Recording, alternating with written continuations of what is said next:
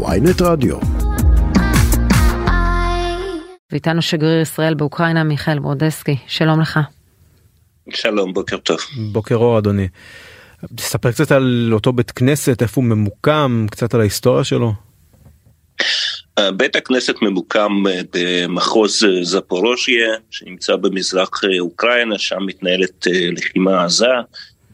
המקום עצמו נקרא גולי פולה, זאת עיירה קטנה ובית הכנסת הזה נבנה ב-1909, כלומר הוא כבר בן למעלה מ-100 שנה, במקום בית הכנסת אחר, בית כנסת אחר אה, מעץ שהיה קיים שם אה, משנות 1860-64 אה, נדמה לי, כלומר מדובר בבית כנסת עתיק, בכלל ברחבי אוקראינה יש הרבה בתי כנסת עתיקים ולצערי זה לא פעם ראשונה שהם נפגעים במהלך המלחמה הזאת.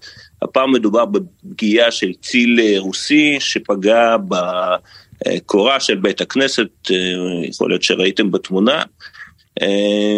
כמובן שמדובר במצב מאוד uh, מצער של פגיעה לא סתם בבניין אלא במשהו ששייך למסורת אה, היהודית של אוקראינה וגם למסורת המשותפת שלנו ושל אה, האוקראינים. איך, איך מגיבים באוקראינה הרשויות איך הן מגיבות לאירוע כזה? חריג? תראה, צריך להבין, צריך להבין שבאזור הזה מתנהלת לחימה עזה, כמו שאמרתי, יש ירי כל הזמן, יש פגיעה במוסדות חינוך, בבתי חולים, אז אה, אבל, אבל, לא, מ... אבל לא, לא מסבירים שזה ש... היה ניסיון מכוון לפגוע בבית כנסת, נכון? זה בעצם היה במהלך איזושהי הרעשה ארטילרית. כן, אני לא חושב שמישהו טוען שמדובר בניסיון מכוון, כמובן שמדובר במשהו שקורה במלחמה, לצערנו.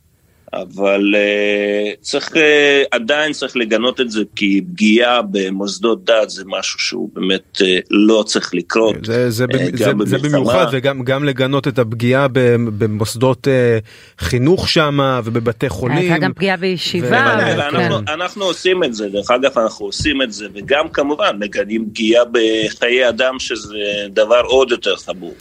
כן. אה, וזה קורה לצערי כבר אה, כמעט שנה. בוא תשתף אותנו קצת על מה שקורה בימים האחרונים. זה, זה, זה מצער כל פעם לחשוב שהעולם כל פעם חוזר לשגרה ואתם עדיין אה, שם תחת תופת. זה נכון, זאת התחושה שאנחנו כבר כמעט שנה נמצאים בסיפור הזה של מלחמה באוקראינה והמלחמה הזאת פשוט מסרבת להיגמר, היא ממשיכה ואף אחד לא יודע מתי היא תסתיים. והעולם אה, ממשיך אה, כמנהגו, אבל אה, המצב באוקראינה חמור, וממשיך להיות חמור ואפילו מחמיר עוד ועוד עם המשך הקרבות. מחכים אז... באמת לאיזשהו קרב, אני ראיתי שפוטין מכוון לגיוס של 200 אלף חיילים וצופה איזושהי מתקפה באביב. אוטוטו עוד חודשיים בערך, מצב מלחיץ נשמע. יש הרבה, יש הרבה שמועות והרבה הערכות על כך שאנחנו אולי עומדים אה, בפני אה, מתקפה רוסית מחודשת, או מצד שני אה, לפני מתקפת נגד אוקראינית. אז שני הצדדים נערכים ללחימה יותר אינטנסיבית בסיום החורף, שזה אוטוטו. אנחנו כבר נמצאים בפברואר. ובאמת אה, לא, לא מצפים לבשורות טובות כרגע, לצערי אה, כולם מצפים להחמרת הקרבות, להחמרת הלחימה ולקורבנות נוספים. היום מדובר על 100 אה, אלף חיילים הרוגים בכל צד, זה הנתון שפורסם, ולצערי זה לא הסוף.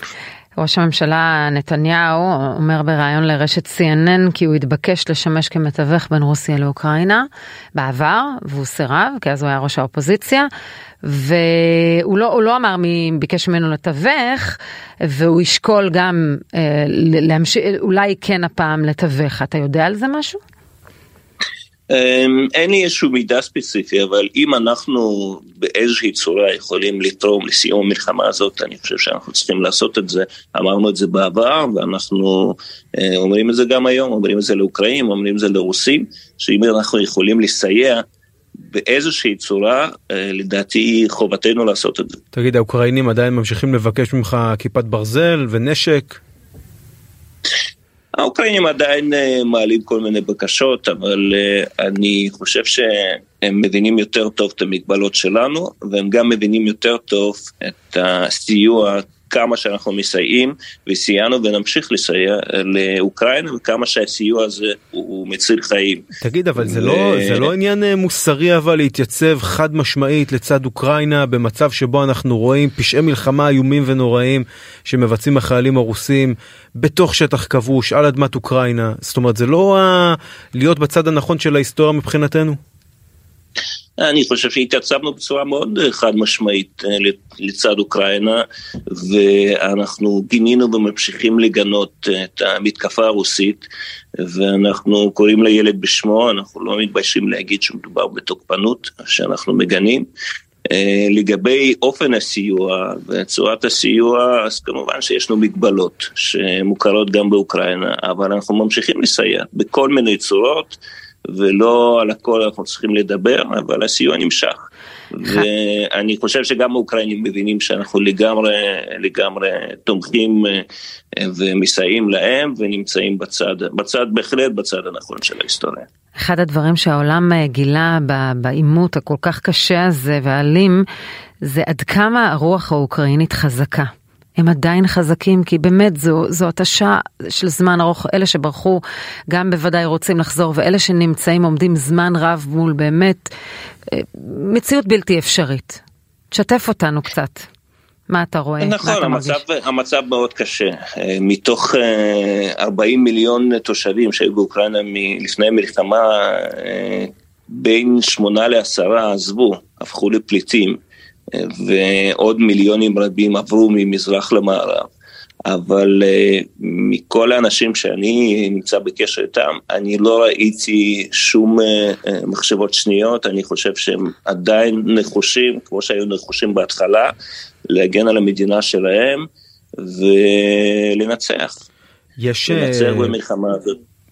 כן, יש, כן. יש דיווחים עכשיו אה, על כך אה, שאשרות אה, שניתנו לפליטים שהגיעו לישראל מאוקראינה צפויות להסתיים בקרוב מאוד ויש חשש מאוד גדול שיגרשו אותם בחזרה לאוקראינה.